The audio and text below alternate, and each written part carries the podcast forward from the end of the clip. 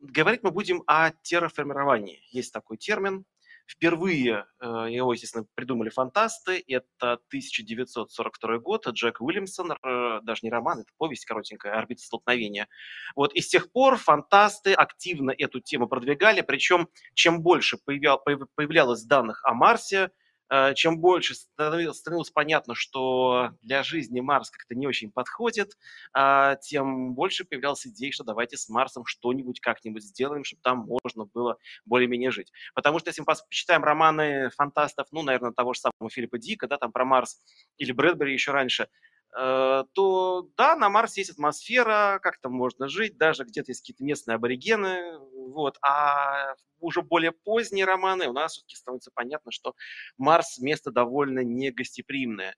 Киноделы не отставали. Для меня, например, в детстве было впечатление такое, э, когда в фильме «Вспомнить все», Арнольд Шварценеггер нажимает на такую огромную, значит, четырехпалую такую кнопку, и Марс там буквально за считанные какие-то, значит, э, мгновения превращается в планету с нормальной атмосферой. Причем достигалось это с помощью инопланетного артефакта, который плавил марсианские ледники. Вот об этих самых марсианских льдах в том числе мы сегодня поговорим. И можно ли э, вот таким способом с Марсом что-то сделать.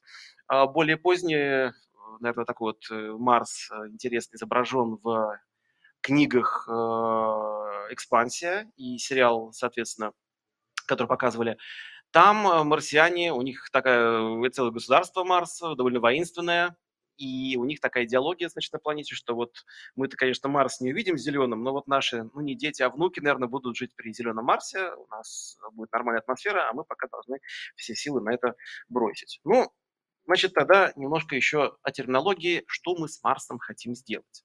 Э, значит, да, мы делаем ремонт на отдельно взятой планете, чтобы сделать Марс более благоприятным, чтобы мы там могли находиться. И, наверное, первое, значит, э, как мы сейчас оговоримся, мы хотим сделать Марс таким, чтобы можно было любого жителя Земли вот взять, перенести на Марс, и он там не умрет в страшных мучениях, не там не через минуту, не через день, а будет более-менее как-то нормально функционировать. А, потому что если мы сделаем Марс чуть более благоприятным, но все равно без скафандра нельзя, нужна какая-то система жизнеобеспечения, то вообще зачем мы все это затевали? Вот и второе, биосфера на Марсе, которую мы создадим, она должна быть устойчива. Потому что представим ситуацию, если мы должны, например, завозить воздух откуда-то там с Земли или еще, и вдруг там что-то случается с поставками, то, значит, марсиане и вся биосфера начинает, э, бедно несчастный, задыхаться. Вот. Нам такое тоже неприемлемо, мы хотим сделать с Марсом что-то устойчивое. А почему Марс? Почему не другие тела Солнечной системы чаще всего вот обсуждаются в этом контексте? Ну, допустим, Луна. Казалось бы, тело ближе, э, долететь проще, быстрее, завести какие-то приборы, ресурсы гораздо проще. Но, э, во-первых, Луна, она у нас э, очень легкая, сил тяжести гораздо меньше, чем на Земле, в 6 раз. И, во-вторых, нет магнитного поля, которое может немножко препятствовать э, бомбардировке заряженными частицами от Солнца, Поэтому было посчитано, что вот если мы закачаем на Луну нашу земную атмосферу, э, сделаем это нормальное земное давление, то оно упадет в два раза за 10 тысяч лет. То есть эта биосфера неустойчивая, и нам такое не нужно. В принципе, опять же, Луна часто рассматривается как место для колонизации, но обычно говорят так, что если нам нужно поселить большое количество людей на Луне, лучше селиться под поверхностью, тем более, что благодаря бурному прошлому молодой Луны у нее есть очень неплохие места для э, колонизации. Это лавовые трубки, которые, собственно, образовали такие огромные а, подземные пещеры, часто горизонтальные, которые в ширину могут быть сотни метров и в длину километры. И вот у нас есть готовое место для лунных городов. Мы просто осваиваем эти пещеры, укрепляем склоны, чтобы нам, ну, стенки, чтобы нам на голову ничего не падало, и в них более-менее нормально можно существовать. Вот, а завозить э, просто воздух на Луну снаружи – это нерентабельно. Второе такое место, которое часто упоминают для колонизации и терраформирования – это Венера. Потому что Венеру долгое время называли сестрой Земли, не совсем заслуженно, но это планеты близкие по массе, то есть Венера, она слегка э, легче, чем Земля. Да, она ближе к Солнцу, и сейчас на Венере температура 460-480 градусов, э, жуткое как бы вообще место. Давление 93 атмосферы. Из осадков на вершинах гор выпадает свинцовый снег, сульфид свинца и сульфид висмута покрывает там горные вершины. И почему вообще это отдельная история, не совсем понятно.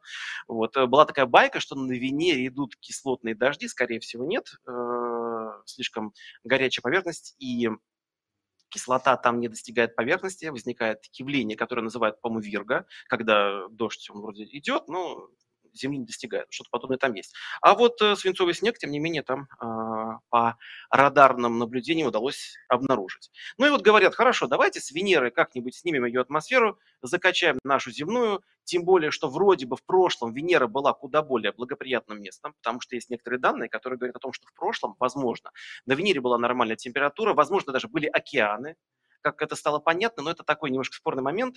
Э, дело в том, что есть у нас водород, газ, а есть, вот, сказать, тяжелый изотоп дейтерий, который раза в два тяжелее.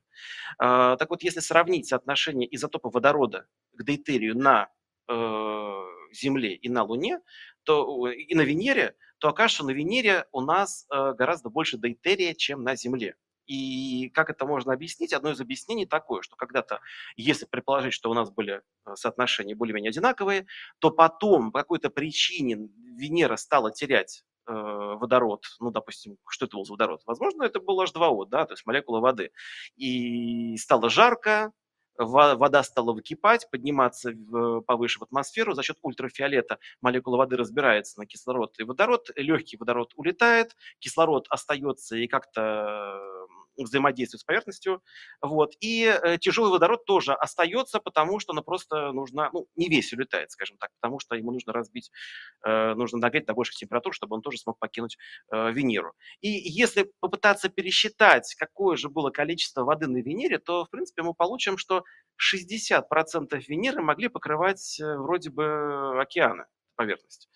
Вот. Так что, если Венера когда-то была более-менее благоприятной для жизни, да, Солнце было холоднее, но даже сейчас есть климатические модели, которые показывают, что если бы вот снять с Венеры ее атмосферу и закачать нашу земную, при этом не раскручивать Венеру вокруг своей оси быстрее, то, ну, в принципе, там будет, да, пожарче, чем на Земле, пожарче, чем у нас здесь, особенно где-то в средних широтах и ближе к полюсам, можно более-менее жить. Но, э, во-первых, непонятно, как снять с Венеры ее атмосферу. То есть идеи бомбить ее какими-то космическими телами, то не факт, что атмосфера, она, ее станет меньше, возможно, наоборот, ее станет больше, потому что э, мы ее можем, наоборот, занести э, с астероидами и метеоритами. А во-вторых, даже если нам удастся лишить Венеру большей части ее атмосферы, неизвестно, то есть как такое большое давление сейчас влияет на поверхность. Возможно, под поверхностью Венеры у нас есть большие запасы минералов, которые начнут выделять газ, и, в общем-то, Венера снова наполнится. Поэтому с Венерой вообще ничего не понятно, что с ней делать. Мы о ней знаем крайне мало, гораздо меньше, чем про Марс и про, и про Луну, и про многие другие планеты. Венера еще ждет своего, скажем так, исследователя. Поэтому пока э, с ней сложно с ней сложно, как ее терраформировать, идей нет вообще, поэтому, ну, в общем, пускай будет Венера. А, вот про другие тела вообще говорить не приходится, потому что спутники Юпитера и Сатурна иногда такие вот места вроде давайте построим какие-нибудь орбитальные зеркала, ну, это опять же не проходит по второму пункту вот нашего условия, что мы хотим, чтобы система была более-менее устойчивой, что не нужно было постоянно поддерживать. А орбитальные зеркала, их нужно ремонтировать, им нужно поддерживать орбиту и прочее, прочее, прочее, то есть тоже вариант не подходит. И методом исключения у нас остается Марс. А, Марс по праву можно считать планетой разочарования, потому что сколько на Марсе находили признаков того, что там ну точно есть жизнь, ну точно есть цивилизация в разные времена, как потом жестоко люди э, обманывались. Но один из таких первых случаев – это когда в конце 19 века астроном Джованни Скиапарелли обнаружил на Марсе такие странные, темные, продолговатые линии.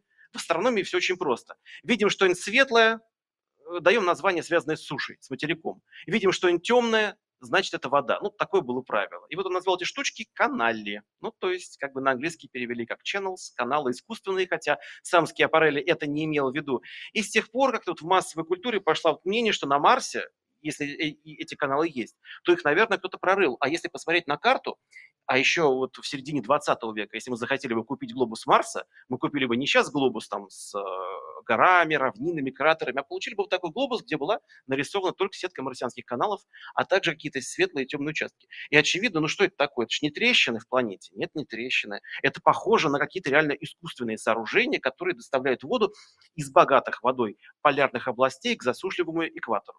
Конечно, не надо говорить, что все прям сразу признали э, идею каналов, что это что-то искусственное. Было много противников этого. Например, а, часто высказывалось такое возражение, что, ребят, смотрите, каналы вы глазом видите, Но нет ни одной фотографии каналов. Вы рисуете все карты на глаз. Почему? Ну, очевидно же, что вам просто кажется, что эти каналы существуют. Но возражение было у наблюдателей и сторонников каналов. Они говорили, вы просто никогда в телескоп не смотрели глазом. Если мы посмотрим в телескоп, мы как видим звезду или планету? Она же неспокойна, она вся дрожит, потому что атмосфера у нас бурлит. Это бурный воздушный океан потоки теплого воздуха поднимаются наверх, холодного опускаются вниз. Линзы, линзы из воздуха постоянно вверх-вниз прыгают вот так вот и искажают нам изображение. И вот человек, который в глазом наблюдает телескоп, он может часами смотреть и ждать момента, когда вот так вот случайно этих воздушных линз не окажется вот между нами и Марсом, да, вот в нашей атмосфере. И тогда он четко увидит планету. И тогда он четко увидит эти самые каналы, и вот он их зарисует. А ваш фотоаппарат так сделать не может, потому что у него выдержка, поэтому и нет фотографий каналов. Ну вот, в общем, такая была довольно простая э, мысль. Другое было, другое было возражение. Ребят, вы представляете, вы с Земли смотрите на Марс и видите эти каналы. Какая же у них ширина? Зачем марсианам строить такие огромные, вообще непонятные сооружения? Канал может быть уже ну, тогда сторонники каналов опять же возражали. Они говорили, ну, посмотрите на эм, Египет. Вот представьте себе, у нас есть Нил, и вокруг него небольшая прослойка там зеленых каких-то там э, э, растительности. То же самое мы видим на Марсе. То есть в засушливый, засушливый период у нас по ним воды нет, а потом, значит, пошла вода, когда Марс оттаивает, и вдоль каналов разрастается растительность. И именно эту растительность мы и видим из космоса. Вот что это такое, а не сами каналы с водой. Вот так они говорили, так они спорили, и споры эти продолжались уже до 60-х годов, когда, представьте себе, пролетает мимо Марса аппарат э, NASA Mariner 4, э, все ждут, изображения, ну, может быть, города, может, руины цивилизации, эти каналы получают вот такой вот картину. То есть, ну, лунный пейзаж, да, кратеры и больше ничего. А где растительность-то? Ужасно. Все очень сильно расстроились, и последующие станции, там Маринер 5, э, по-моему, 7, кто еще там вот это снимал, э, сначала были вот такие вот совершенно разочаровывающие изображения. Обидно, жалко, Каналы оказались очень интересной оптической иллюзией. Ее даже можно было воспроизводить потом э, в кинотеатрах, то есть на экран проецируется изображение светлых и темных пятен, и людей просят зарисовать, что на экране. И вот кто сидит поближе, рисуют светлые, темные пятна. Кто рисует подальше, очень часто рисовали светлые, темные пятна и соединяли темные пятна линиями. Вот Просто так вот работает наш мозг, он какие-то ищет закономерности и рисует нам вот эти вот линии, которых на самом деле нет. Вот это и видели астрономы, которые наблюдали глазом Марс. Очень печально. Но впоследствии оказалось, что с Марсом все не так просто. Потому что последующие аппараты, которые с лучшим разрешением снимали поверхность, вдруг обнаружили вот такие вот необычные детали. То есть это очень напоминало русло рек. Причем это в чем сама идея? А, это не просто внезапно на Марсе случился потоп и потекла вода по руслу, а потом как бы снова это прекратилось. Мы видим, что это русло реки, оно постоянно менялось. Это говорит о том, что вода здесь текла ну, длительное время. И поэтому река успела проложить несколько вот таких вот э, характерных вот э, русел здесь. Вот справа тоже изображение, это Марс Global э, Surveyor, Значит, здесь прям видна дельта реки. Подобное можем видеть как раз э, в дельте Нила, в дельте Волги. Вот, то есть у нас вода, которая длительное время течет, она вымывает часть вещества и делает такой алювиальный нанос, который вот мы здесь, соответственно, и видим. И такого на Марсе очень много, то есть это означало, что когда-то, видимо, климат там был куда более благоприятный и походил на Землю.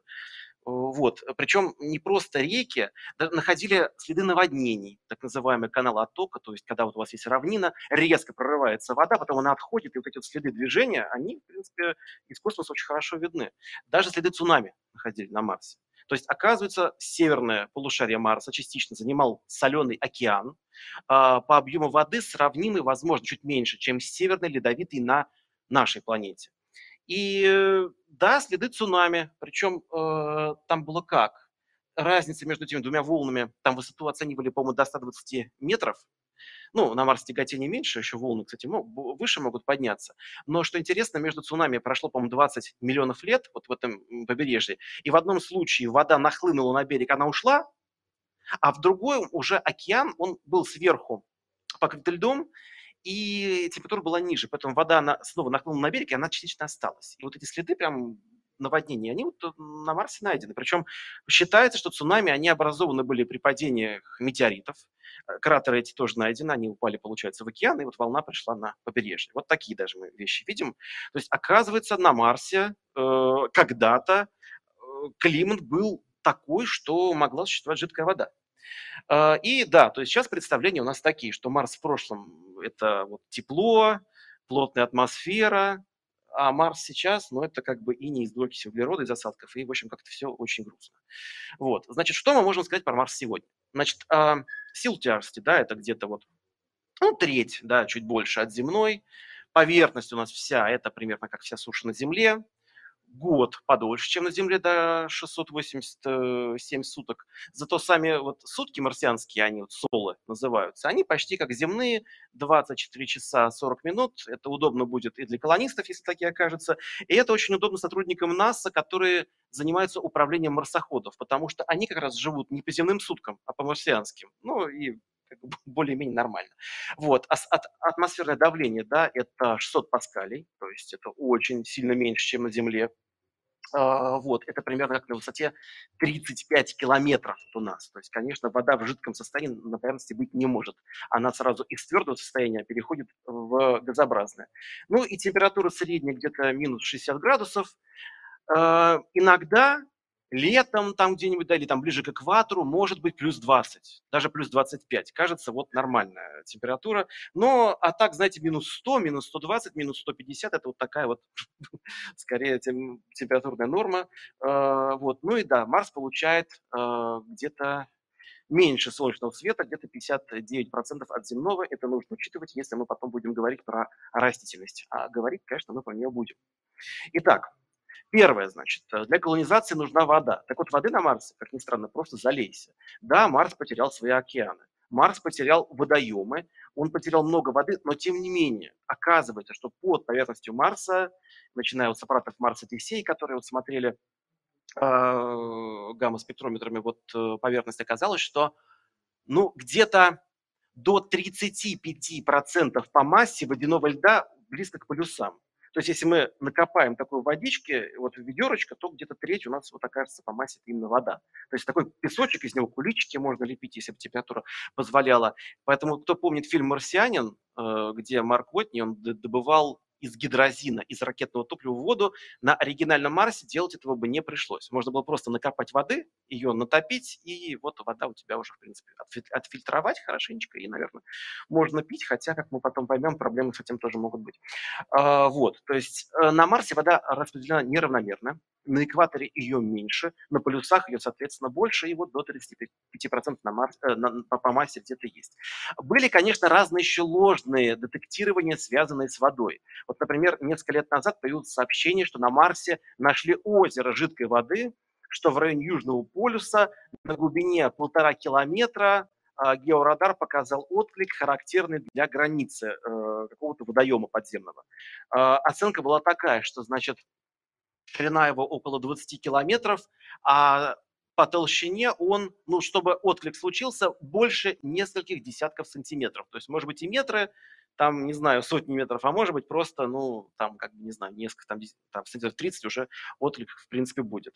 Однако последующие вот проверки показали, что нет, что все-таки тепла в этом районе недостаточно, чтобы вода была жидкой. Всякими там геотермальными источниками тоже это объяснить довольно сложно. А в принципе подобный отклик дают всякие глины с содержанием металлов, и вроде бы как бы без воды это озеро можно объяснить, никакое это не озеро. Хотя, в принципе, это возможно. Также некоторое время назад активно обсуждались странные темные потоки, э, появляющиеся над, э, на склонах. Вот, например, здесь это хорошо видно. Вот у нас есть склон, и вот такие вот темные штришки как бы вниз э, начинают развиваться, обычно по весне, и было предположение, что, возможно, по весне тает вот эта вот криосфера Марса, так называемый этот слой льда, и вот эта вода по склонам э, стекает вниз, пока вся не испарится. Но вот опять же сейчас есть последние данные, что, возможно, -то вода тут ни при чем. Да, тает мерзлота, сразу вода переходит в газообразное состояние, а это мы наблюдаем осыпь песка, который просто немножко другого цвета. То есть, возможно, так. Поэтому э, вот эти вещи, они под вопросом, особенно озеро, но тем не менее, воды на Марсе много, и если бы мы могли вот сделать такую идеальную планету такой вот шарик со, со средним радиусом, как Марс, и вот э, растопить всю воду на Марсе, которая есть, то он покроется слоем воды толщиной, по-моему, метров 15. Так что для колонистов пока воды хватит. Ее прям специально завозить с Земли не нужно, она есть. А, вот. Но, да, кстати, вот интересный тоже был эксперимент Феникса знаменитый. То есть воду-то фиксировали разными косвенными методами, а видел ли кто-нибудь ее вживую? Как ни странно, видели. Вот аппарат Феникс, он сел в районе как раз близко к полюсу, к полюсу зачерпнул, у него был манипулятор, такой ковш, это был не марсоход, это был такой стационарный аппаратик. Значит, зачерпнул он слой грунта, и, соответственно, дальше там вот видно, что в местах, вот где вот он грунт взял, какое-то белое вещество, какие-то пятнышки. Что это может быть? Ну, идей сразу много, да? То есть это может быть водяной лед, он белый. Это может быть сухой лед, то есть замороженная углекислота. И это могут быть отложения каких-то солей, которые тоже белого цвета. Значит, что нужно сделать, чтобы это понять вообще, что это? Химический анализ какой-то сделать? Нет. Можно просто подождать. Если это будет сухой лед, он довольно быстро испарится, станет газообразный. Если это соли, то они так и останутся. А если это водяной лед, он будет испаряться ну, подольше, чем сухой. Соответственно, мы знаем на Марсе температуру и давление, можем примерно оценить э, за, за вот это время. И вот тут я не знаю, видно ли, вот есть такие светлые пятнышки, вот через, какое, через 4 марсианских соло их уже, соответственно, нет, вот здесь участок увеличенный. И поэтому удалось понять, по, отслеживая, как испаряется вот это самое белое вещество, удалось понять, что это именно водяной лед. Ну и впоследствии подобные вот такие образования, они наблюдались с орбиты, потому что когда вот появляются новые кратеры, видно, что сначала внутри какое-то белое вещество, иногда оно снаружи разбросано, а потом спустя вот полет, э, допустим, это вот снимал Марс, Reconnaissance Orbiter, он снимает один, и тот же участок, и видно, что все меньше и меньше и меньше этого белого цвета мы замечаем, пока в конце концов он не исчезает, то есть эта вот вода, которая была э, в виде льда, она потихонечку на Марсе испаряется. То есть да, вода на Марсе есть. Э, замечательно. А вот где взять атмосферу? В фильме «Вспомнить все» у Шварценеггера все было просто. Был инопланетный артефакт, который э, плавит льды. А можем ли мы расплавить марсианские льды и что нам это даст? Ну, давайте э, посмотрим. Значит, нам важно плавить именно сухой лед, углекислоту. Больше всего ее на Марсе в южной полярной шапке. И сейчас на Марсе давление где-то ну, 600 паскалей. А, было показано, что если бы мы могли вот каким-то образом растопить весь этот лед, мы могли бы поднять давление раза в два. То есть это где-то 1200 паскалей получается. Вот, то есть все равно почти в 100 раз меньше, чем нам нужно для того, чтобы вот э, поддержать нормальное земное давление. В принципе, считается, что, возможно, часть древней марсианской атмосферы оказалась связана с э, марсианскими горными породами. И была такая оценка, что вот если мы попробуем достать весь газ, который находится в этих породах, то можем как бы сделать давление 5 килопаскалей. То есть, опять же, это маловато. Вот, и больше, вот это предел. То есть больше на Марсе газа взять неоткуда. И это прям э, большая проблема. Вот. Э, причем, кстати, ну ладно, об этом попозже. Э, проблема в том, что мало того, что у нас это давление, э, скажем так, оно для жизни, его недостаточно, дело в том, что СО2, несмотря на то, что на Земле это второй по важности парниковый газ, э, как парниковый газ он не очень хороший. Он не так-то уж хорошо задерживает тепло на планете. И вот была идея, может быть, мы поищем какие-то соединения более эффективные в этом плане, которые можно было бы найти на Марсе. И вот была работа где тестировались в марсианских условиях различные соединения углерода, и в поисках такого идеального газа парникового лучше всего вещество э, с формулой, по-моему, C3F8, то есть это какой-то, это были э, фторуглероды, и еще они смотрели фтор хлор, то есть хлор фторуглероды. И вот вещество, которое могло при скажем так, а, давление в 1 паскаль поднять температуру на 33 градуса на Марсе. Казалось бы, во, можно сделать Марс на 33 градуса теплее, то есть не минус 60 градусов, а минус 30, уже, в принципе, хоть что-то. Значит, э, летом в некоторых регионах вполне себе нормально можно существовать. А, вроде бы неплохо, но на Марсе такого вещества нет. С Земли его э, вести тоже довольно дорого. И поэтому вот в этой работе ребята оценивали вообще возможность а, производить его на Марсе. То есть оказалось, что если мы, был, конечно, вопрос, если на Марсе фтор в таком количестве, фтор нашел марсоход Curiosity, соединение с фтором, поэтому, в принципе, наверное, можно построить. И при э, производительности 65 миллионов тонн в год этого фтора за 100 лет можно было бы поднять давление на этот самый 1 паскаль и повысить температуру на 33,5, по-моему, даже градуса. Вот. Но для этого нужна мощность больше, чем потребляет, наверное, город Москва, как бы значительно. Но, тем не менее, то есть задача эта вполне себе решаема. Но хорошо, подняли мы температуру на Марсе, давление-то у нас э, не, не изменилось никак, то есть газа-то взять неоткуда, э, поэтому мы тратим 100 лет, э, получаем теплый Марс, более теплый, но при этом такой, что даже без скафандра находиться там нельзя. То есть опять вопрос зачем. А, были другие идеи подогревать Марс, кстати. Например, у Карла Сагана, у него была идея покрасить полярные шапки Марса в черный цвет. Ну, то есть засыпать их каким-то черным веществом.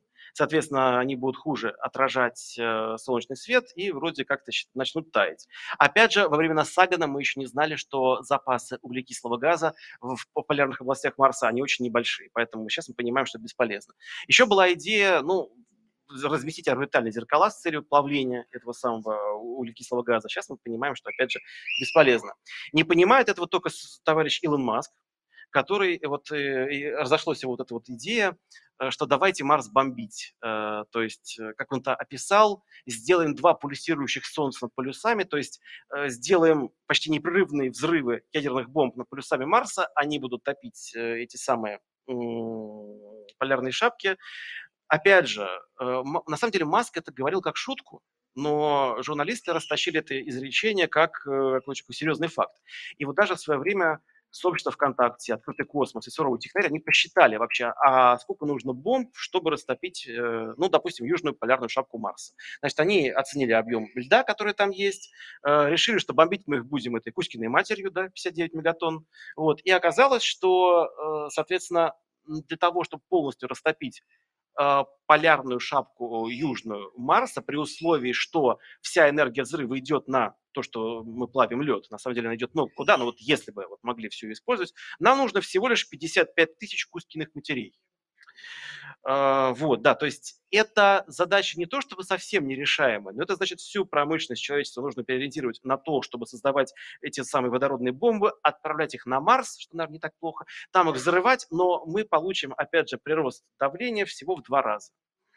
Вот, а это плохо. А почему, кстати, это плохо? Тоже важный момент. Дело в том, что есть э, такое понятие предел Армстронга. Это та высота на Земле, на которой давление становится таким, что вода кипит при температуре человеческого тела, то есть 36,6. Да? Это где-то 6,5 килопаскалей и э, так, кто-то там сигналы подает, какие-то тут с улицы. Вот, и сбил меня, негодяй. вот, и то есть это где-то высота 18-19 километров. То есть э, если у нас давление меньше 6,5 килопаскалей, то, к сожалению, у нас, э, в общем-то, без скафандра находиться нельзя, кровь закипит э, в наших жилах, и все, мы как бы умрем в страшных мучениях. Поэтому, в общем, бомбить Марс бесполезно вот таким вот способом. А, это никак не приблизит наше освоение. Ну вот, а, Роберт Зубрин предложил бомбить Марс по-крупному, скажем так. Вот, это вот бывший инженер НАСА, в общем, как бы и создатель марсианского сообщества, который как бы, сделал много таких вот, предложил идей, связанных с освоением Марса, с экспедицией туда. И в том числе вот его идея бомбардировки Марса, наверное, вот из всего, что пока предложено, она самая адекватная. Значит, он сказал, а мы будем бомбить Марс астероидами, но не простыми. Простой астероид здесь не пойдет. Как бы и комета не пойдет. Кометы мы не поймаем, они очень быстро летят. Астероиды, что в них толку взять, они там, как бы в них мало газа, но есть особый класс астероидов, они называются кентавры. Обычно они располагаются между орбитами Марса и Нептуна, орбиты у них часто вытянутые, что довольно удобно, и они, подходя ближе к Солнцу, начинают проявлять кометную активность, то есть у них много летучих веществ. И значит, если бы могли такой астероид как-нибудь доставить на Марс и хорошенечко об него шмякнуть, то мы, э, скорее всего, вот эти вот самые летучие вещества э, доставили бы на Марс и постепенно могли бы наполнить атмосферу Марса. Вот, пока это будут не полезные для дыхания газы, но хоть какие-то. И, соответственно, вот э, идея у него была такая. Мы, значит, на такой кентавр, значит, по-моему, там масса была порядка 10 миллиардов тонн, а диаметр где-то, по-моему, ну, 2,5 километра, чуть побольше. В общем, ставим мы 4 двигателя, а, твердофазных ядерных ракетных двигателей, похожих на двигатели Нерва. Это вот э, была такая в США программа, что если бы Аполлон не закрылся и американцы продолжили бы летать на Луну, то перспективная ракета, которая должна была бы это делать, еще более массивная, еще более мощная, у нее третья ступень должна была оснащаться вот таким вот двигателем. Значит, там в чем суть-то? У нас обычный ракетный двигатель, он же как выталкивает топливо и толкает себя в противоположном направлении. Делается это за счет химической реакции. То есть реакция разогревает газ, он на большой скорости вылетает. Вот. А здесь э, работала не химия, а рабочее тело нагревалось за счет тепловыделительных элементов реактора. И уже э, газ мог на большей скорости, чем позволял этот химический двигатель, э, в итоге вылетать. И, соответственно, такой двигатель был бы эффективнее, чем э, обычные химические ракетные двигатели. Естественно, их не стали использовать, потому что побоялись, потому что, простите, это реактор, а мы, получается, загаживаем, засоряем околоземное пространство такими реакторами, которые могут упасть, простите, обратно. И, ну, когда в Канаде упал советский спутник, в общем-то, как бы скандал был страшный. Так.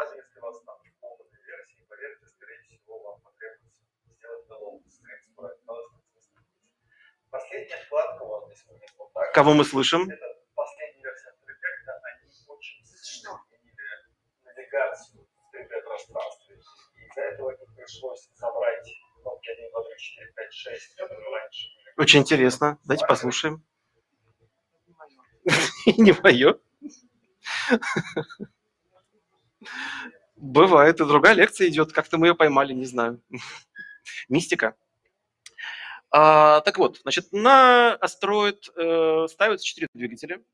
Они используют вещество самого астероида, его летучие вещества, разогревают его и выталкивают. И постепенно, перерабатывая вещество астероида, четыре двигателя меняют его орбиту.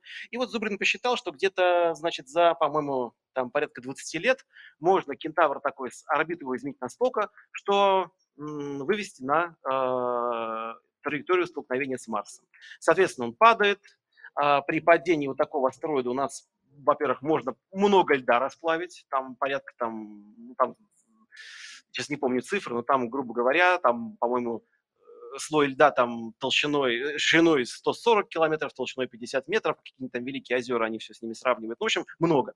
Э, вот. И, соответственно, постепенно Марс наполняется э, атмосферой. Значит, минус этой идеи в том, что надо очень по-особому сталкивать Марс с астероидами, потому что, во-первых, при определенных взрывах мы можем атмосферу не приобрести, а наоборот потерять, потому что есть даже такой вот один из механизмов потери атмосферы – это ударные столкновения с разными телами, потому что они нагревают атмосферу, молекулы приобретают такие скорости, что они могут преодолеть притяжение планеты и совсем как бы куда-нибудь улететь. Поэтому надо как-то аккуратно сталкивать, может быть, под углом, может быть, чтобы он разрушался за счет приливных эффектов, и потом все это падало на планету. В общем, как бы тут э, не все так просто, как э, кажется. Но, тем не менее, за вот эти вот 20 лет астероид потеряет не более 8% своей массы, долетит до Марса, получим Марс в итоге с нормальным, более-менее можем получить с атмосферным давлением, но, опять же, это будут совсем не те газы, которыми мы могли дышать, но уже хоть что-то. И, понятное дело, э, потихонечку поднимается его температура, потому что атмосфера становится все более и более плотная. Вот пока это самый, наверное, рабочий вариант, ничего более такого я не слышал в плане вот э, как бы где еще взять газ для атмосферы Марса, непонятно, только таким способом. Возможно, в будущем что-то еще будет, но пока вот так. А, да, хорошо. Вот представим себе, Марс у нас наполненный какой-то атмосферой. Дальше обычно, как говорят, мы должны там поселить сначала там цианобактерии как-нибудь, потом, соответственно, э, какие-нибудь водоросли, там низшие растения, высшие растения. Но все не так просто. Вот, во-первых, э, насчет Марса. Вот две картинки. Одна Марс, другая нет. Вот поднимите руку, кто считает, что Марс – это вот та, это правая. Для вас, наверное, левая. Так что рыженькая – это Марс, кто считает? Никто. Да, один человек. Так, а значит, остальные все считают, что серенький Марс, да? Ну, на самом деле, да. Почему? Значит, а почему э, вот это не Марс? Потому что это облака видны. На Марсе есть облака, но они больше похожи на наши перистые облака. Они вот не, не такие плотно-кучевые, конечно же, да. Но так этот регион, это пустыня Такама, одно из самых сухих мест вообще на нашей планете. И она на Марс очень похожа. Вот. И, и похоже настолько, что мы будем сейчас их сравнивать. Дело в том, что в почвах Марса э, содержится большая концентрация солей, э, как бы хлорной кислоты, то есть это перхлораты так называемые. Это вещества, которые ну, не очень полезны, да, они в малых количествах угнетают э, рост растений, там, развитие как-то клеточное, а в больших концентрациях это, в принципе, яд. И вот на Марсе эти концентрации как раз такие, что это очень ядовитые почвы. Вот э, возвращаясь к фильму «Марсианин», если бы астронавт Марк Войт не вырастил картошку на такой почве, и она бы выросла, что вряд ли, то, скорее всего, он отравился бы от одного клубня этой картошки, и, в общем, ничего хорошего с ним не было. То есть это вот почву марсианскую надо как-то очищать. Поэтому если мы в нее будем сажать каких-то микробов там, да, то, скорее всего, при такой концентрации, а по крайней мере по данным зонду Викинг, там именно смертельная концентрация для многих бактерий наших перхлоротов. Поэтому, казалось бы, в общем, почва Марса ядовита. Что интересно, ядовита и пустыня Такама. Из-за тех же самых перхлоратов. А, вот. Но раз в несколько лет, когда в Атакаме все-таки выпадает дождь, э, осадки, вся пустыня зацветает цветущая атакама, вот можно найти в интернете фотографии, это прям что-то не, очень странное зрелище, очень необычное. То есть, оказывается, к перхлоратам можно приспособиться. Вот. И, возможно, э, нам не обойтись без генной инженерии. То есть, возможно, нам придется разработать такие отрасли, такие там как бы микроорганизмы и даже такие растения, которые, в принципе, могут жить в этой почве. Мы пока не знаем, как перхлораты распределяются по поверхности Марса. Они есть, концентрации разные. В общем, что, что норма, что не норма, нам пока не ясно. Также не ясно, как глубоко перхлораты а, в почве образуются. По идее, должны быть не очень глубоко. Почему? Дело в том, что таков механизм их образования. Вот какой на Марсе сценарий главный, непонятно, но, в общем, основных сценариев два. Значит, либо это связано с воздействием ультрафиолета на разные молекулы, которые разбиваются, пересобираются немножко другим способом, и возникают эти вещества, либо это связано со статическим электричеством, то есть когда на Марсе идет пылевая буря или бегают пылевые дьяволы, э, начинают песчинки друг от друга тереться, приобретают заряд, потом возникают микро такие между ними пробои, и именно они ответственны за а, образование этих самых перхлоратов. Вот в атакаме влияет скорее ультрафиолет, вот, а не статика. Но вот на Марсе, возможно, оба варианта. Но в любом случае, по идее, это перхлораты должны быть у поверхности. Они не должны проникать в почву слишком глубоко. Так что, возможно, с этим как бы можно что-то делать, адаптировать водоросли, заселить их. А, вот. а вот с высшими растениями у нас проблема. Да? Потому что мы даже если их как-то будем сажать, у нас пока еще мало кислорода, у нас нет озонового слоя, у нас большое количество солнечного ультрафиолета проникает в поверхности, опять же, угнетает их рост. Поэтому тут можно говорить о каких-то оранжереях специальных защищенных, там, биореакторах, но по факту высшие растения на Марсе нам поначалу не очень-то нужны, потому что 80%, порядка 80, если не ошибаюсь, кислорода на Земле вырабатывается именно водорослями, цианобактериями всякими, вот этими вот э, низшими растениями. Поэтому если их к Марсу приспособить, то как-то, наверное, там можно существовать. Вот. Где взять магнитное поле? Главная, наверное, проблема – с Марсом. Значит, не то, чтобы у Марса магнитного поля не было. Его, оно маленькое есть, остаточное. И считается, по последним данным, что когда-то на Марсе было дипольное магнитное поле, похожее по структуре на земное, но потом из-за, возможно, каких-то процессов в ядре пока не совсем понятно каких, да, мы с нашим магнитным полем у нас есть интересные, интересные мысли. В общем, Марс магнитное поле потерял. Осталась лишь какая-то остаточная намагниченность отдельных регионов, и это, конечно же, не может остановить э, поток солнечных заряженных частиц, которые воздействуют и на нас, и как раз э, основная потеря атмосферы Земли за счет вот воздействия от Солнца. Э, Марс сейчас, по-моему, теряет порядка 9 тонн атмосферы в сутки за счет вот этого постоянного воздействия солнечного ветра. Во время вспышек на солнце это увеличивается. Я думаю, такая музыка вот у них играет. Я, наверное, должен как-то в ритм говорить, да? Ну ладно. А, вот. И непонятно, что с Марсом делать. В принципе, если бы у Земли не было а, меня прибавить, ну, там, наверное, скажет. И вообще, я, наверное, могу громче говорить, но это, наверное, не сильно повлияет на динамики. Да, вопрос, вот там есть э, звукорежиссер от, от планетария. А вот есть пульт, кстати, только... М- Раз-раз. А я могу попробовать? Ну, не знаю, стало ли громче. Да, отлично. Вот, ну все, тогда продолжаем. И, итак, э, О чем то бишь я? Да, я про магнитное поле. То есть, если бы у Земли не было магнитного поля, то, возможно, э, тяготение планеты хватило бы, чтобы удержать атмосферу. Но Марс, он слишком маленький, и для него это реальная проблема. Поэтому, если мы значит, хотим Марс как-то заселить надолго, нам нужно его магнитное поле создать. Идей тут было несколько. А, значит, есть очень знаете, странные люди, которые считают, что взрывами можно решить любую проблему. И, значит, они говорят так, что вот давайте что-нибудь взорвем бомбу вот близко к ядру Марса, и у нас появится магнитное поле. Ребят, с чего бы? Но, тем не менее, вот у них такие были мысли. А, это мы не будем обсуждать, вряд ли, потому что мы не всем понимаем сам механизм. Это динамо, как точности он происходит. А была идея, что сделать на Марсе такие вот, э, скажем так, Э, кольца, опоясывающие планету из сверхпроводников, по которым мы пустим ток, и, значит, вот у нас появится дипольное магнитное поле. Осталось только найти высокотемпературный сверхпроводник да, в таком количестве, которым можем сделать э, кольца на всей планете. То есть такая себе тоже идея. Вот, наверное, самый разумный вариант предложили, опять же, в НАСА, в такой вот как бы манере э, поиска на будущее. Значит, мы в точке Лагранжа L1 Земля, Марс помещаем э, дипольный Э, магнит э, с полем где-то, наверное, 2 Тесла. Значит, что такое точки Лагранжа? Да? Это точки, в которых э, тело может находиться в равновесии в системе тяготения ну, вот, двух тел. А, их всего пять. Вот точка Лагранжа L1, она находится вот как бы между Солнцем и Марсом, ну, естественно, ближе к Марсу. Вот. Эта точка неустойчивого равновесия, сразу скажу. Вот эта точка как бы L1, L2, L3, они неустойчивые, L4, L5, они устойчивы. Но нам-то нужно как бы поближе к Марсу, нам нужна L1. Вот. Поэтому в этом месте магнит нужно будет постоянно подправлять двигателями, чтобы он находился в одном месте. А, вот.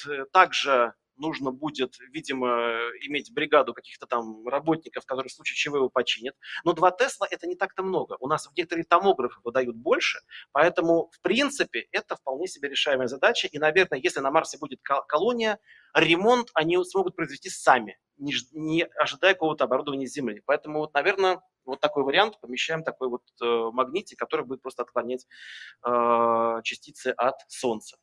Э, вот, ну, как бы, да, есть еще идея взорвать ядро Марса, но это мы как бы оставим.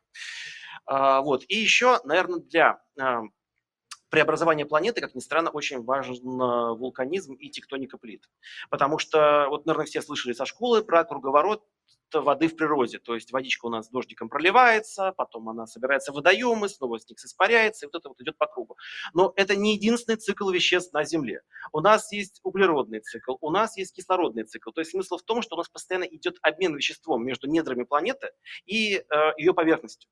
И если бы этого обмена не было, если бы вещества, которые отложились бы в осадочных породах, потом не переработались бы за счет тектоники плит снова в газ и не вышли бы на поверхность, то на Земле жизнь не могла бы просуществовать миллиарды лет. Скорее всего, они как бы скушали все питательные вещества, которые есть, новых не поступает, и жизнь на Земле бы погибла.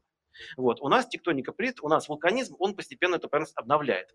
Вот. С Марсом следов тектоники мы не видим.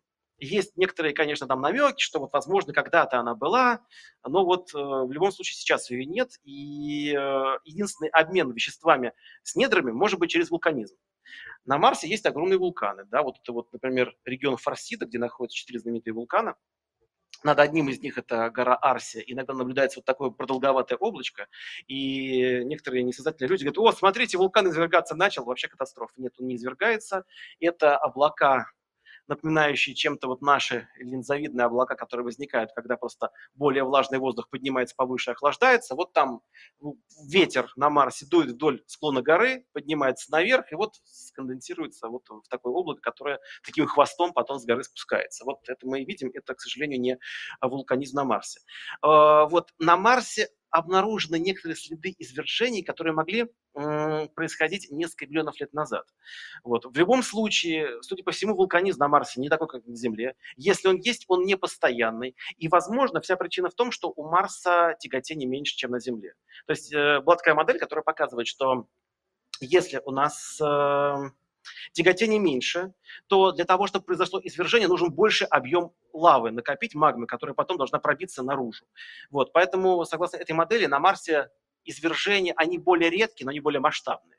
То есть, грубо говоря, за одно извержение извергается лава там э, на площадь размером с Беларусь, например. Вот. И потом снова многие миллионы лет его может не быть. На самом деле. Вот. А, понятно, что такие извержения для биосферы не очень хороши, потому что у нас как раз на Земле они поддерживаются тем, что у нас, да, вулканические газы выбросились, потом биосфера, потом разные процессы на Земле, эти газы переработали. Вот на Марсе, как бы, если газов было бы больше, то биосфера могла бы не справиться. Поэтому вот такой вулканизм не очень полезен, скорее всего, для жизни. И если он реально на Марсе есть, и у нас появится там уже какая-то колония с переделанной планеты, с ним, скорее всего, ну, придется как-то бороться, потому что так просто он убьет все живое, что там есть, за счет выброса газов. а, вот. Ну и тоже такой вопрос, значит, надо решить. А вот что делать, если там жизнь? Как помните, есть жизнь на Марсе, нет жизни на Марсе, науке это неизвестно. Вот до сих пор как бы точно на этот вопрос ответа мы не знаем. Потому что, казалось бы, столько марсоходов там побывало, столько всего изучили, и вроде бы никаких следов не зашли, не нашли, но есть на Марсе намеки на то, что все-таки там не все так просто. Например, вот Curiosity, он регулярно фиксирует такие вот сезонные изменения метана и кислорода. Это может быть много чем, чем связано. На Земле, например, метан есть биологического происхождения, есть не биологического. Вот на Марсе, соответственно, тоже, вот, как бы, скорее всего, могут быть разные варианты.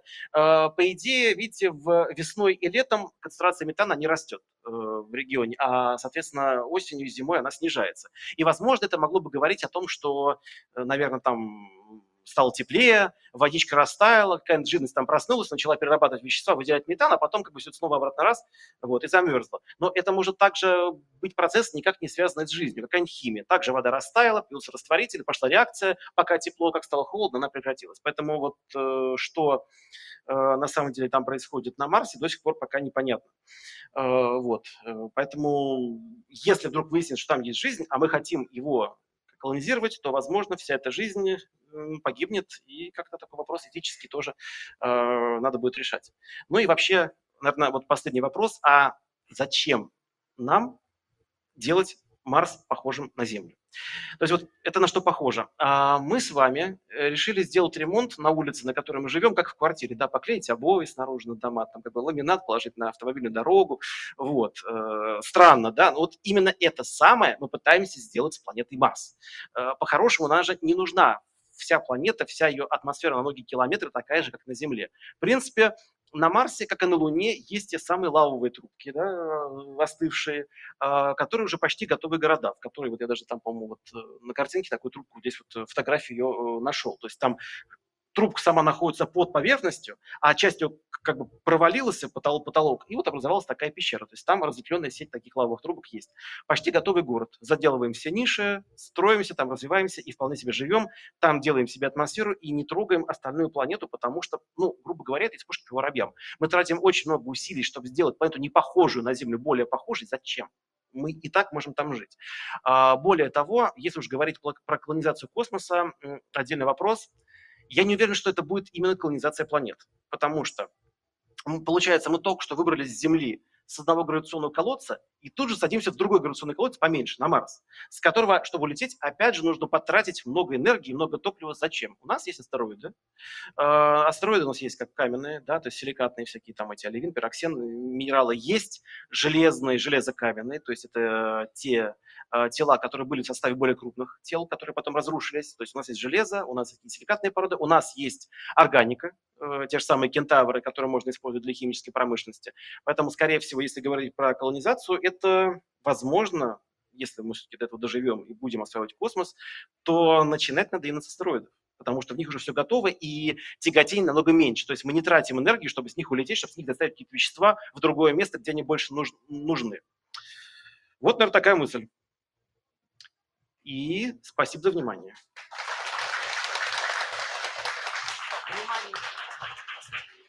Внимание еще к нам понадобится, потому что будут вопросы. Ага.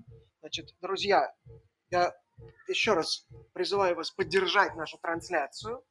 Вот. А, и сейчас мы, наверное, перейдем к самому интересному, к вопросам. У нас есть книжка, кстати, за лучшие вопросы. За лучший вопрос. У нас вот такая отличная книжка «Космология любопытных». Вот, а, ну, Вячеслав определит, кому она достанется. Вот сейчас, пожалуйста, поднимайте руки, только я буду подходить к вам с микрофончиком, чтобы вопрос попал в трансляцию, надо говорить вот в эту штучку. Так, пожалуйста, вот я уже вижу руку. Так, представляйтесь. Здрасте, Алексей меня зовут. Э, такой вопрос. Ну, у нас с Марсом, так я понимаю, не очень удачно получается. А что если немножечко пойти подальше? Там ведь есть целый пояс астероидов, и там есть Церера. А что если на нее попробовать залезть? Там еще хуже, да? А, спасибо за вопрос. На самом деле, вот именно об этом я и говорил. То есть даже не обязательно Церера, а в поясе астероидов и немножко подальше у нас действительно есть э, очень разные по химическому составу типы э, астероидов. Мы это видим как бы по земным метеоритам, понимаем, что там то же самое. То есть, например, есть углистые хондриты, да, это э, астероиды, в которых много органики, много даже могут быть изначально в некоторых летучих веществ, и они никогда не были в составе более крупных тел Солнечной системы. А есть вот железокаменный, железный, например, это то есть уже тело было большое, в нем произошла фрагментация веществ на более тяжелые, более легкие. Потом оно разрушилось. И, грубо говоря, вот железный астероид – это остатки ядра вот этого самого тела. Поэтому если мы хотим там строить космические корабли или там как бы изготавливать себе из, там, из комет что-нибудь покушать, вот, то мы просто хватаем эти самые астероиды, кентавры, и из них вот это все делаем. То есть нам не нужно садиться на большие планеты. Скорее всего, пока так. Возможно, потом придется, но я пока не могу представить, зачем. Вот, поэтому, надеюсь, ответил. Так, пожалуйста.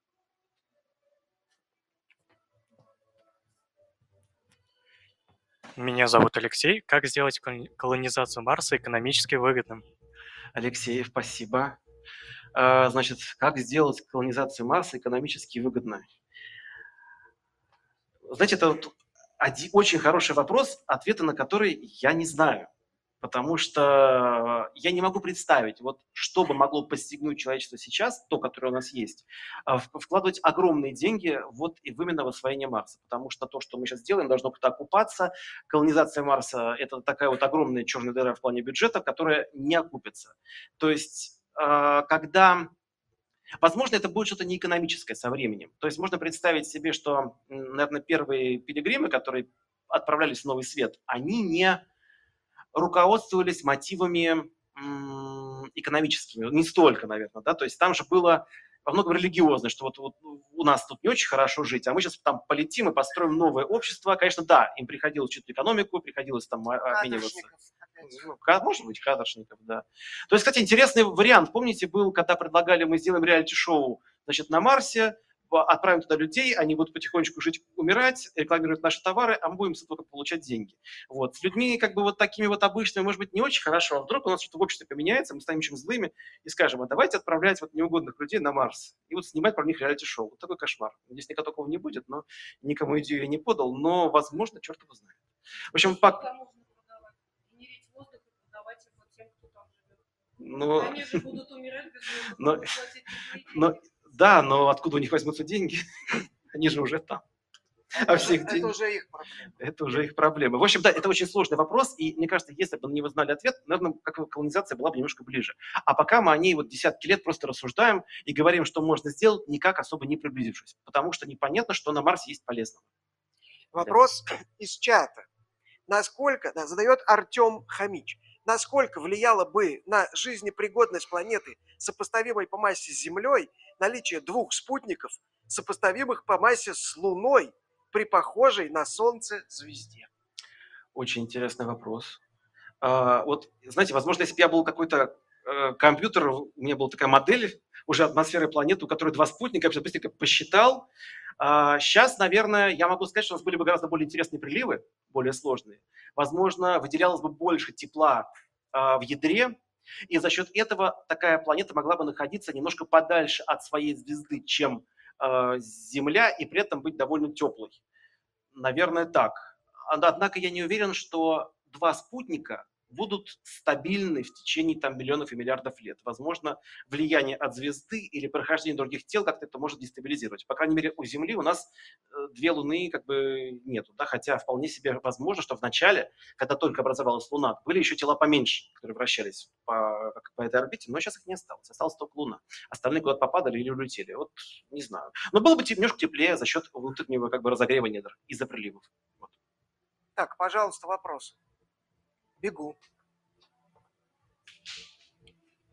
Пожалуйста. Спасибо за лекцию, во-первых. А, во-вторых, такой, возможно, немного дерзкий, но вопрос. А стоит ли осваивать вообще Марс, учитывая, что а, в том, ну, когда Солнце потухнет, то а, жизнь не только на Земле, но и на Марсе станет непригодной? Не лучше ли вложить ресурсы, силы, энергию, умы человечества в освоение экзопланет, в других, в других звездных системах? Ага, я, вас, я повторю вопрос, чтобы если вдруг кто-то не слышал из-за музыки. То есть э, стоит ли тратить ресурсы на освоение Марса, когда, быть может быть, эффективнее было бы осваивать другие звездные системы? Э, значит, во-первых, когда э, Солнце станет красным гигантом, скорее всего, Марс-то оно не поглотит. Да, на Марсе будет жарковато, не знаю, там сравнимо с Меркурием или даже жарче, но Марс будет находиться как бы вот э, вне вот этого огромного распухшего Солнца. Земля, возможно, кстати, тоже, но тут будет совсем прям нехорошо. Э, но если мы боимся Солнца, раздувшегося, то мы можем просто отправиться подальше, отправиться на те же самые астероиды, отправиться на спутники газовых гигантов. Дело в том, что это произойдет через много миллиардов лет. То есть на самом-то деле а, проблемы у нас начнутся, я, возможно, так вот всех огорчу, немножко раньше, чем Солнце начнет раздуваться.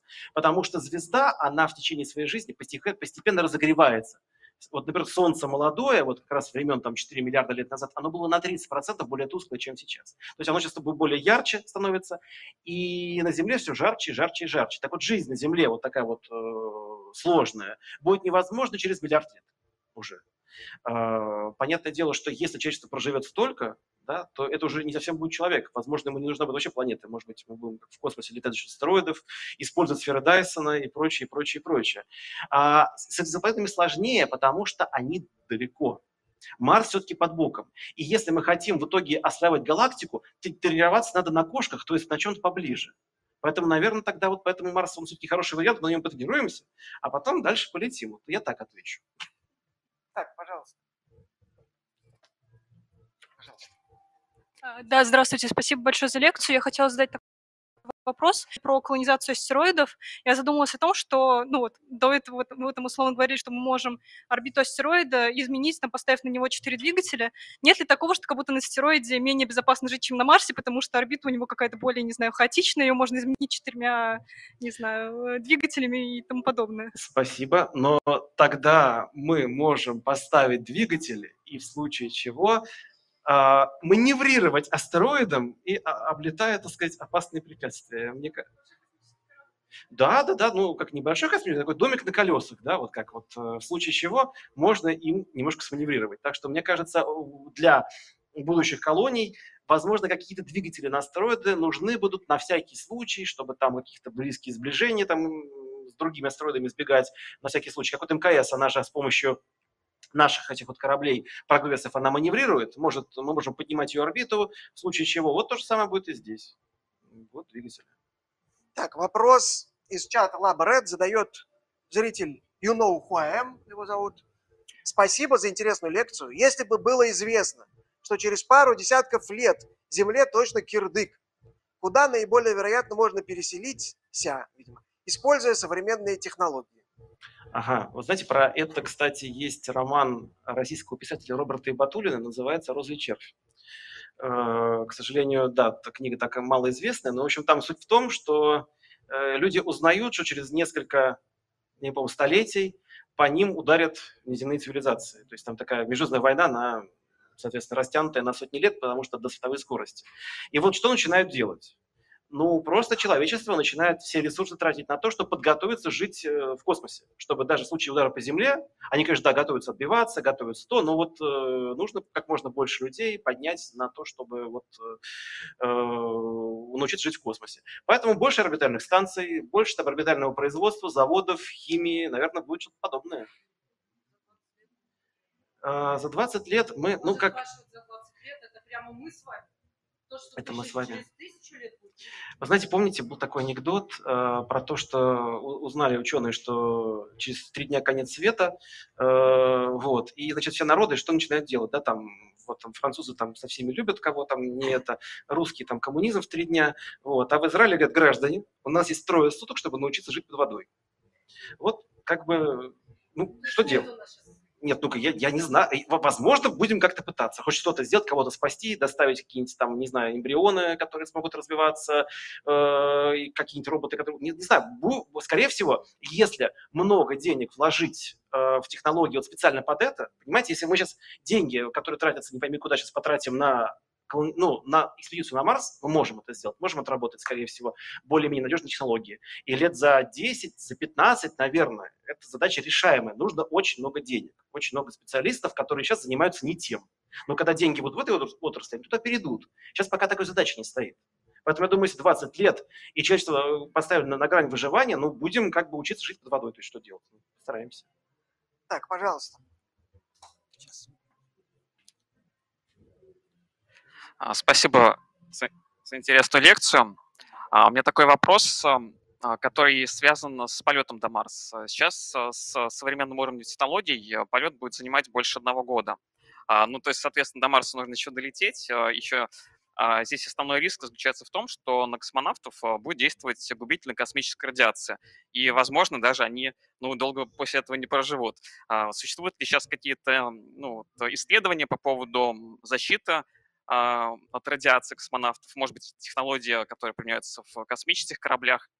Вот. Ну и, собственно говоря, с этим как раз вот э, связаны и основные риски вот жизни на Марсе, поэтому действительно, вот, наверное, наиболее безопасно это как раз вот э, лавовые трубки, потому что там они уже изначально защищают от радиации.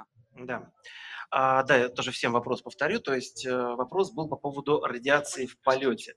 На самом деле, я вот сейчас, вот насколько помню, по последним данным, ее опасность немножечко переоценена. То есть, грубо говоря, э, значит, за время полета на Марс и обратно а, мы набираем радиации меньше, чем вот тот вот, э, ну почти впритык, но меньше, чем вот тот максимальный уровень, который может набрать а, астронавт вот соответственно, за свою карьеру. Поэтому это будет такой вот путешествие. Можно слетать туда и обратно. И, в принципе, по документам, э, значит, ты еще будешь считаться, ну, как бы вот нормально, то есть э, не набрал какую-то опасную для здоровья дозу. Э, вот. Насчет новых технологий, опять же, скорее всего, тут важна какая-то медицинская вещь, которая будет вот, помогать организму справляться со всеми этими воздействиями. Исследования здесь есть, какие-то, наверное, вот более что-то подробно сказать не могу, но Одно время говорили, что метформин вообще помогает от радиации, я сомневаюсь, но вот как бы э, что-то подобное я слышал. Э, вот. Насчет новых материалов, ну, опять же, как бы есть вопрос, э, насколько они будут эффективны, потому что защита от радиации дополнительный вес э, космического корабля, значит, больше энергии тратим, больше топлива, э, возможно, эффективнее даже просто как бы, ну вот, а, происходит вспышка на Солнце, летят частицы, мы спрячемся в самом защищенном регионе корабля, пережидаем это самое, вот, а когда, соответственно, э, фон пониже, понижен, значит, можно как бы более-менее нормально двигаться, э, вот. То есть, как бы, опять же, скорее всего, это будет защита комплексная, какая-то медицинская, скорее всего, будет на корабле защищенный э, участок, где мы все ждем. Ну, развернули корабль на Солнце так, чтобы э, частицы должны были проходить большой слой вещества, там, допустим, двигательный отсек, там, топливо, еще чего-нибудь, и вот так вот летим. Возможно, вот э, такой будет способ, наверное. Так, пожалуйста.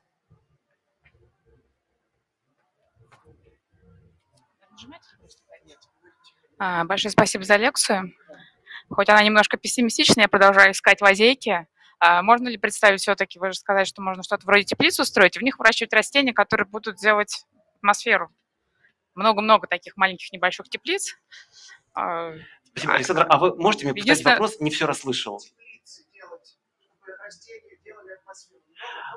Много С подогревом. Можно, можно, наверное, но просто а, сначала, опять же, на Земле основная атмосфера делается не высшими растениями. Значит, наверное, для Марса вот нам все вот эти вот э, растения нужны будут, если мы хотим его реально сделать похожим на Землю, с лесами, горами. А вот просто именно пожить как-то, да, вот можно и без почв, вот можно с э, вот этими самыми низшими растениями, бактериями, которые, грубо говоря, вырабатывают вот кислород. Поэтому там-то можно без теплиц обойтись. А если хотим сделать красивый Марс, ну да, через теплицу. Сначала теплица, потом, когда, может быть, э, радиация уменьшится, ну, можно будет высаживать как-то в почву. Может, перхлораты потихонечку сами пропадут куда-нибудь или очистим их почему бы нет? Или сделаем устойчивое растение. Да, такое яблочко на Марсе, оно будет цвести, но будет очень ядовитое, кушать его можно только белоснежки, но, в принципе, нет. Спящий Кто яблоко-то ел? Так, я буду отсюда вопросы диктовать, потому что Конечно. мне на телефон они почему-то не приходят. Во-первых, мистер Бан поддерживает нас и говорит спасибо за интересный доклад. Старались. Вот. И задает вопрос, реально ли сделать многоразовые межпланетные челноки? Какое топливо они будут использовать? И чем заправляться на Марсе? А, интересный вопрос. Очень интересный вопрос. Это знаете, как вот лектор знает ответ, э, говорит хороший вопрос, не знает, говорит интересный вопрос. Вопрос интересный. Вот сейчас могу пофантазировать. Можно представить себе аппарат э, с ядерным двигателем или реактором, который будет вырабатывать какую-нибудь энергию для очень мощных там плазменных двигателей типа Васимера, который просто курсирует по орбите Земля-Марс, а мы к нему просто стыкуем жилые отсеки с астронавтами, э, с ресурсами, и он так вот как вот облетает Землю, делает маневр, летит как-нибудь туда-обратно, и вот такую систему. Тогда он будет многоразовый. Это не совсем челнок, это такой грузовик скорее, который двигается между планетами. Вот что-то такое сейчас могу прям придумать, наверное. Но я не знаю, были такие проекты или нет, к сожалению. Так, сейчас. Ну вот... Э, Он один раз взлетел, потом вернулся на Землю. Бегу к вам. И вы идите ко мне. Пожалуйста. Сейчас, а вот, предположим, мы на оголтелой ракете там колонизировали Марс, поселились э, в городе э, подземном. А что нам медицина говорит, например, про это, про пребывание там в условиях низкой гравитации, там сколько, 0,6G или что-то типа того? Медицина говорит невеселые вещи. Спасибо за вопрос. Вот я и говорю, возможно ли там поддерживать какая-то жизнь вообще, плодиться и размножаться, например. Значит, на Марсе таких, конечно, исследований никто не проводил, но есть данные по Международной космической станции, которые говорят, что в невесомости у нас сразу много проблем. Во-первых, вымывается кальций из костей, кости становятся хрупкими при таком полете. И, эм, например, если мы вот так вот несколько, наверное, лет проведем в полете в таком то нужно очень какую-то правильную диету, чтобы сохранить, чтобы при прилете обратно на Землю кости у нас просто не сломались. Вот. Проблемы со зрением, там радиация как бы вносит свою, свою лепту. Проблемы с э, мозгом, потому что в невесомости мозг, он начинает давить на верхнюю как бы, черепную коробку, и у нас деградируют те регионы, которые отвечают за двигательную функцию, за зрение. Э, вот. То есть э, есть проблемы, опять же. На Марсе все-таки у нас есть гравитация, да, там сила тяжести, ну, как бы почти в три раза меньше, чем на Земле, да, но все-таки. Э, так что, наверное, все эти проблемы будут не столь явными. Но, опять же, да, э, скорее всего, нужно будет адаптироваться, возможно, медикаментозно, возможно, еще какое-то вмешательство, возможно, наконец-то нам понадобятся генно-модифицированные люди немножечко, чтобы как бы вот это первое время на Марсе лучше себя чувствовали. Э, но вот опять же, как я говорил, мы с Земли человека отправим на Марс, он сразу не умрет. Но со временем могут начаться проблемы какие-то, опять же, с здоровьем, с, может быть, с умственными способностями, со зрением. И, скорее всего, это задача будущих э, медиков уже на Марсе, как адаптироваться к этому. Человек, он такая вот существо, он ко всему адаптируется, поэтому, может быть, и к этому сможет. Вопрос там был про размножение прежде всего. Размножаться на Марсе. А, значит, с размножением. Вы знаете, нужно сначала да, провести, провести эксперименты на МКС э, вот, по размножению. Насколько я знаю, как бы, ну, есть там свои проблемы с этим связаны, поэтому размножение – это отдельная тема. Э, Все тоже непросто в невесомости, насколько я понимаю, э, вот с оплодотворением. И, наверное, это опять же нужно будет решать как-то медикаментозно. Возможно, как-то что-то сделать. Но таких работ нету, и их довольно сложно проводить, потому что ну, эксперименты такие необычные. Так, бегу. А, здравствуйте, спасибо большое за информацию. У меня вопрос, а не проще ли не людей посылать, допустим, а роботов, и которых будут люди, которыми будут люди Земли управлять? То есть сейчас э, робототехника развивается семимильными шагами, да, и тоже развивается. То есть не проще ли э, отправлять именно э, роботизированные Ну, что мы машины? сейчас и делаем. Ну да, то есть и ими управлять отсюда. Что мы сейчас То и есть делаем. потому что нам же цель не людей туда отправить, а получить там полезные вещества. Соответственно, проще будет, ну, если мы вдруг решим что-то менять, да, терреформировать, то это, мне кажется, будет проще. Ну, смотрите, вы сейчас абсолютно правы. Именно это мы сейчас и поступаем, и именно потому, что это проще. Мы отправляем туда роботов, которые Марс исследует. У нас нет цели получить какие-то вещества с Марса, потому что, скорее всего, там все то же самое, что на Земле, или даже меньше. Потому что все-таки на Земле геологическая история немножко другая была, чем на Марсе. У нас, скорее всего, больше запасов всяких там э, полезных штук. Но, ну, то есть нефти на Марсе мы, видимо, не увидим как бы вот не заметим, не найдем, скажем так. А, но когда вот мы говорим про терраформирование, я, не, не, ведь я же не говорил, что это будут делать именно непосредственно сами люди. То есть, возможно, это будут механизмы, роботы, управляемые там особыми настроенными нейросетями даже, которые будут это потихонечку делать за сотни лет, что они там сделают с Марсом. Вот то это как бы не делает задачу уж сильно проще, потому что, знаете, сдвинуть огромный астероид с орбиты, довести до Марса, это все-таки дорого стоит, даже если это будут делать роботы. Так, вопрос из чата задает Вечный Урбан. Вопрос интересный. Если цивилизация возникла на суперземле, как может ограничить возможность освоения космического пространства такой цивилизацией большая величина первой космической скорости? Вот так и может. То есть представьте, мы, если бы у нас тяготение на Земле было бы поменьше, мы вполне могли бы пользоваться одноступенчатыми ракетами. То есть был бы самолет, который из ракетный двигатель, который может выйти на орбиту, а у нас такого нет. Значит, для этих ребят все будет гораздо сложнее. То есть в космос им отправиться, это задача, как, как нам слетать на Луну, например, а на свою Луну они вообще слетают очень не скоро. Вот и все. Там еще был вопрос. Так, сейчас там еще рука. Бегу. Спасибо. Во-первых, спасибо за информативную и интересную лекцию. А во-вторых, вопрос насчет колонизации Марса. Вы говорили, что под поверхностью Марса есть какие-то лавовые трубы, если я правильно услышала. А, а, так как бессмысленно заселять всю поверхность Марса, вы говорили, что можно под ним поселиться. в них, да, сделать не города. А сильно ли будет отличаться стратегия колонизации Марса под его поверхностью? Ага, спасибо за вопрос. Значит, вопрос, еще раз всем повторю, что было слышно, в том, что если у нас есть лавовые трубки, сильно ли будет отличаться стратегия заселения Марса, если мы селимся только в них? Так вот, да, она будет сильно отличаться, потому что, представьте, нам не нужно переделывать всю планету. Мы заделываем, а, грубо говоря, вот входы в эти трубки, строим в них, закачиваем атмосферу, укрепляем стенки, там потолок и делаем полноценный город с атмосферой, большой довольно, да, то есть высота там может быть сотни метров, длина километры, такой длинные города будут, э, вот, и в них живем. Гораздо меньше нужно воздуха, гораздо меньше нужно тратить ресурсов, не нужны никакие кометы, которые мы на Марс кидаем. Все очень просто, лампово и по-домашнему. Да, конечно. Еще раз Э, здрасте еще раз, меня опять-таки Алексей зовут. Удивительно. А у меня вот такой вот вопрос. Ну, вот собрались мы, тут в ближайшие 15-20 лет полетели из одной гравитационной ямы в другую при, прилетели. И что, там строим космодром, чтобы обратно прилететь? То есть билет в один конец? Э, не совсем. А, спасибо за вопрос. То есть на самом деле идея такая, что у нас остается некоторый орбитальный модуль, вот, то есть мы высаживаемся, мы проводим, это пока вот как представляется первый полет. Мы проводим какой-то эксперимент, дальше оттуда взлетаем, ну, как с Луны взлетали без космодрома, да, то есть аппарат смог подняться. То же самое происходит с Марса, тем более сделать это проще, чем с Земли. Вот, стыкуемся на орбите с орбитальным модулем, и, скорее всего, дальше посадочный сбрасываем, когда мы переходим, и уже орбитально улетает обратно в сторону Земли. То есть наименьшая затрата. У Маска была такая идея, значит, что его старшипы садятся на Марс, там он вырабатывает э, метан из э, атмосферного СО2, вот, и пока, значит, э, экспедиция на Марс что-то делает, э, потихонечку топливо снова возобновляется, и потом на этом топливе этот аппарат обратно стартует. И уже на орбите также стыкуется, и что-то там у нас летит уже к Земле. То есть план у него такой. То есть прям космодром строить нужно, если мы должны там несколько человек на Марс высадить и потом спокойно поднять, можно без него. Если мы строим там базу, ну, какой-то космодромчик, да, что-то надо. Здравствуйте.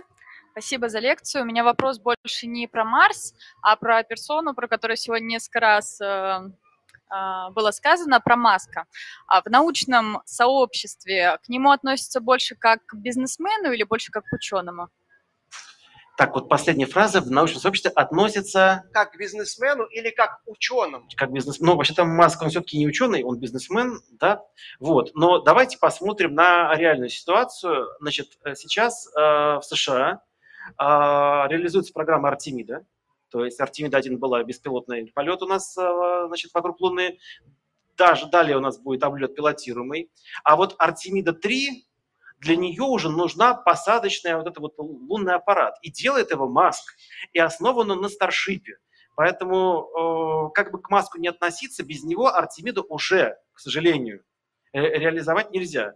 И учитывая, что Маска все-таки пока его Starship не то чтобы супер хорошо летает, скорее всего, это будет вот задержка, связанная именно по вине SpaceX и Маска.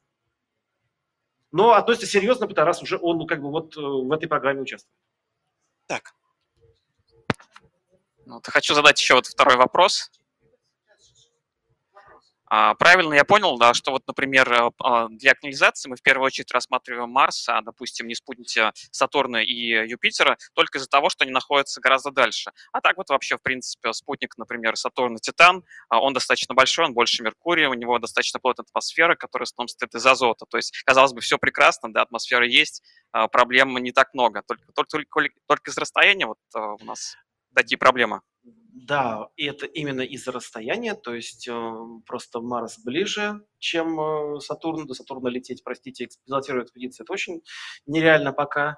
Вот, и аппараты-то летят туда довольно долго, делая множественные маневры гравитационные, чтобы до, добрать нужную скорость. То есть тот же Кассини, когда он летел к Марсу, ой, к, к Сатурну, как он летел? Он же делал маневр и вокруг Венеры, и вокруг Земли, и у Юпитера, и только потом, по-моему, шел к Сатурну, если я сейчас ничего не путаю.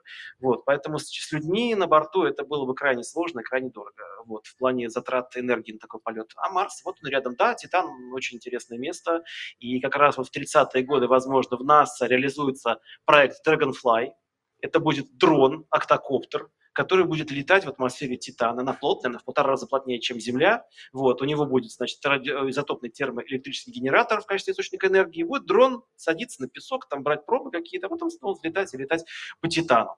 Вот такой как бы проект. Но в любом случае проект крайне сложный, крайне дорогой, а вот Марс поближе. Вопрос от Юрия Кима. Если на орбите Марса разместить крупное тело с заметной гравитацией, может это вызвать всплеск вулканизма и, как следствие, возникновение магнитного поля? Спасибо за вопрос. Помните, вот хороший вопрос и интересный вопрос, да, это интересный вопрос. А, вот, то есть я не знаю, а, потому что как бы про ядро Марса еще есть вопросы. Можно предположить, что есть шанс, что это изменится. То есть начнется приливный разогрев ядра, оно поменяется, возможно, в нем будет какой-то фазовый переход, который может создать там магнитное поле, может сделать его погорячее, как-то э, подстегнуть, индуцировать вулканизм, это возможно, но может быть и нет, понимаете, то есть, чтобы точно на этот вопрос отвечать, нужно моделировать, а это крайне сложно. И второй вопрос, где мы возьмем такое тело? Э, то есть э, от себя Луну родимую мы как-то не хотим вот, а, отдалять. Э, значит, надо у Юпитера забирать что-то или как? Вот интересный вопрос. Знаю. Так, пожалуйста, вопросы. Значит, еще один вопрос задает Павел К. Дельта. А если бы Венера была намного дальше от Солнца, она бы стала пригодной для жизни? А, смотрите, даже вот находясь на том расстоянии от Солнца, на котором сейчас находится Венера, вот если бы у нее была земная атмосфера, она была бы пригодна для жизни. То есть в чем идея? Если Венеру раскрутить, то она все меньше будет отдавать тепла на ночной стороне. И вот если период обращения вокруг своей оси у Венеры будет порядка 20 земных суток, вот тогда начинается кумулятивный парниковый эффект, она разогревается, океаны выкипают и все. Если меньше, то на Венере может быть жидкая вода, а значит вроде бы более-менее и жизнь. Сейчас у Венеры период обращения вокруг своей оси 243 дня. Но как бы вот, но а, нет, да-да-да, здесь вокруг своей оси. А вокруг Солнца 224. Я все время путаю, но вот как бы... То есть Венера очень долго обращается вокруг своей оси, поэтому вот если в такую Венеру закачать земную, земную атмосферу, земную воду, то она будет довольно эффективно отдавать тепло на ночной стороне, и она будет более-менее пригодна для жизни, даже сейчас. Так, было 12 вопросов, тебе нужно выбрать лучший вопрос. Я могу напомнить. То есть вопросы из зала мы сейчас, В да? данном случае вопросы да, из зала, да. да. Ну, если можно, напомните, потому что я могу что-то пропустить. А, вот еще рука, сейчас, Ага. подождите, тринадцатый вопрос. А, Здравствуйте. Хотел бы э, поблагодарить, да, хотел бы поблагодарить за лекцию эту. И вопрос такой. Так как сейчас, например, э, есть такой проект у Роскосмоса, как э, проект «Зевс», который представляет себя космический э, ядерный тягач, который позволит, ну, на большие расстояния. Я, я э, очень извиняюсь, я вас плохо слышу, вы говорите про Зевс. Зевс, Зевс. А, вы Да, знаете, про Зевс мы да. не имеем права говорить Мгм. вообще нигде. Нет, я хотел спросить, то есть если, например, брать эту точку зрения, то насколько возможно будут... Ну, моя точка зрения, проект полная фигня. А, честно да? скажу. А, Вот, но это максимум, что... Я не могу сказать, почему я так думаю, но, в общем, вот мое мнение на основе того, что я знаю. Хорошо, просто хотел как раз уточнить, насколько бы он он мог помочь нам как раз в этом вопросе колонизации Марса. А, Помочь колонизировать Да. Марс. Это А. Зевс, слушайте, значит, с ядерным буксиром такая проблема. То есть он... Ой, вас там не, под- не подослали к нам, нет? А, В общем, смотрите, то есть э, проблема в том, что у этого аппарата очень маленькая тяга. То есть людей э, к нему не посадишь. э, Вот. В качестве аппаратов можно гораздо проще запустить что-то на обычных химических ракетах. То есть для него особо нет цели сейчас, даже если он будет в таком, как вот заявлен. Так, 13 вопросов. Ну, точно не последний. А, значит, тогда напоминаю, значит, был вопрос про, значит, полет э, и колонизацию ЦРР, как сделать колонизацию Марса экономически выгодной, стоит ли вообще осваивать Марс, если Солнце ведь потухнет, безопасно ли жить на астероиде, вопрос про защиту от радиации, вопрос про теплицы и растения, что говорит медицина, значит, о поддержании жизни на Марсе, не проще ли отправить роботов на Марс, значит, вопрос про лавовые трубки, а, значит, вопрос про Маска, был там он бизнесмен или ученый. Еще какой-то был вопрос про идею Маска какую-то, ну, в общем, не суть, про, про Сатурн и спутники Сатурна, почему их заселять не хотим, хотим Марс. Воп- ну, вопрос 13 про проект. Да, про проект ядерного буксира, да. Но м, хорошо. Я вот разрываюсь между вопросом про э, медицину и экономику. Ну, давайте так, давайте экономику. Кто Так. про экономику спрашивал? То есть, Кто-то э, еще- спрашивал да, про, вот вот молодой человек спрашивал про экономическую выгоду, так сказать. Вам книга. Спасибо. Так, а, ну что ж, дорогие друзья, тогда мы закругляемся. А, Вячеслав еще здесь. Там еще остались книжки у нас какие-то. Там на столе лежат еще несколько книжек, которые можно посмотреть и унести за донат. Спасибо вам большое. С вами был лекторий «Встречай Нижний» или «Нижний встречай». Значит, я Александр Соколов, Вячеслав Авдеев. Все, спасибо, друзья. Спасибо.